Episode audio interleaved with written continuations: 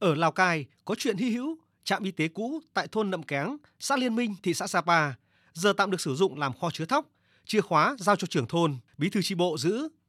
Lý do là 7 hộ nông dân đang nhờ gửi thóc tại đây, vì những gia đình này đều có con vướng phải tệ nạn ma túy. Ông Vàng Đà Sa, trưởng thôn Nậm Kéng cho biết. Thóc mà để ở nhà ấy thì là không để được con cái nó lấy để đi bán, lấy tiền. Thế cho nên là chúng tôi mới à, nghĩ ra là mấy cái nhà mà con cái nghiện ấy là phải gửi ở đây để chúng tôi giữ. Do là đi làm ăn xa, xong rồi do bạn bè rủ dê là cái đây là cái nguyên nhân thứ nhất. Nguyên nhân thứ hai là do bố mẹ về cái công tác giáo dục về thì cũng chưa sâu sát. Với khát vọng thoát nghèo, thay đổi tương lai, nhiều thanh niên ở thôn Nậm Kéng rời quê đi tìm việc làm kiếm sống. Tuy nhiên, trong hành trình mưu sinh, không ít thanh niên đã chót xa vào con đường tệ nạn.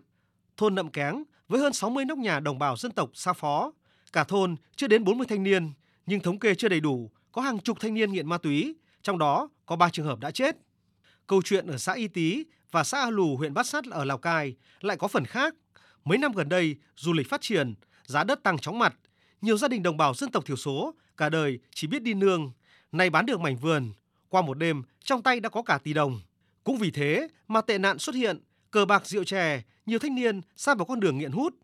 Anh Tráng A Hòa ở xã Y Tý chót sa vào con đường nghiện hút, giờ rất ân hận. Ảnh hưởng mà vì tài sản là không có gì là có lúc ờ, cũng ờ, lấy một ít ờ, gia đình đi đi để bán để bán mới để hút chứ không ấy không không có gì hút đâu. Ta phải về sức khỏe yếu, gầy gò là không không không đủ sức khỏe để đi làm. Theo thống kê, trên địa bàn dọc tuyến biên giới ở tỉnh Lào Cai, với 26 xã phường hiện có trên 300 đối tượng nghiện ma túy. Trung tá Trần Mạnh Hà, đồn trưởng đồn biên phòng Y Tý, Bộ Chỉ huy Bộ đội Biên phòng tỉnh Lào Cai cho biết, riêng hai xã Y Tý và A Lù có trên 80 đối tượng nghiện hút. Năm 2022, đơn vị đã bắt giữ 3 vụ, 4 đối tượng về hành vi tàng trữ, mua bán trái phép chất ma túy.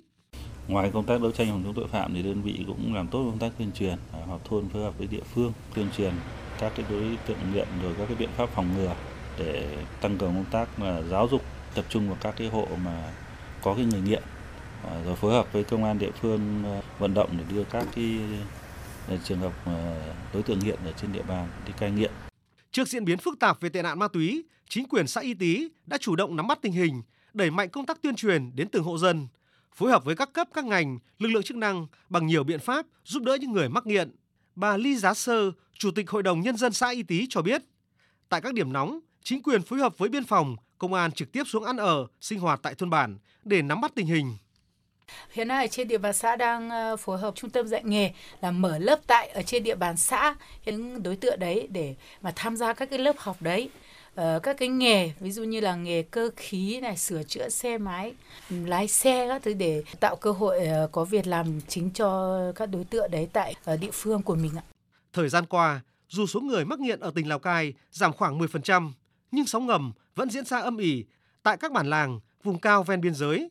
Tình hình về tội phạm ma túy vẫn diễn biến phức tạp. Sự vào cuộc quyết liệt của các cấp các ngành trong công tác phòng ngừa đấu tranh với tội phạm ma túy sẽ đem lại sự bình yên về với thôn bản.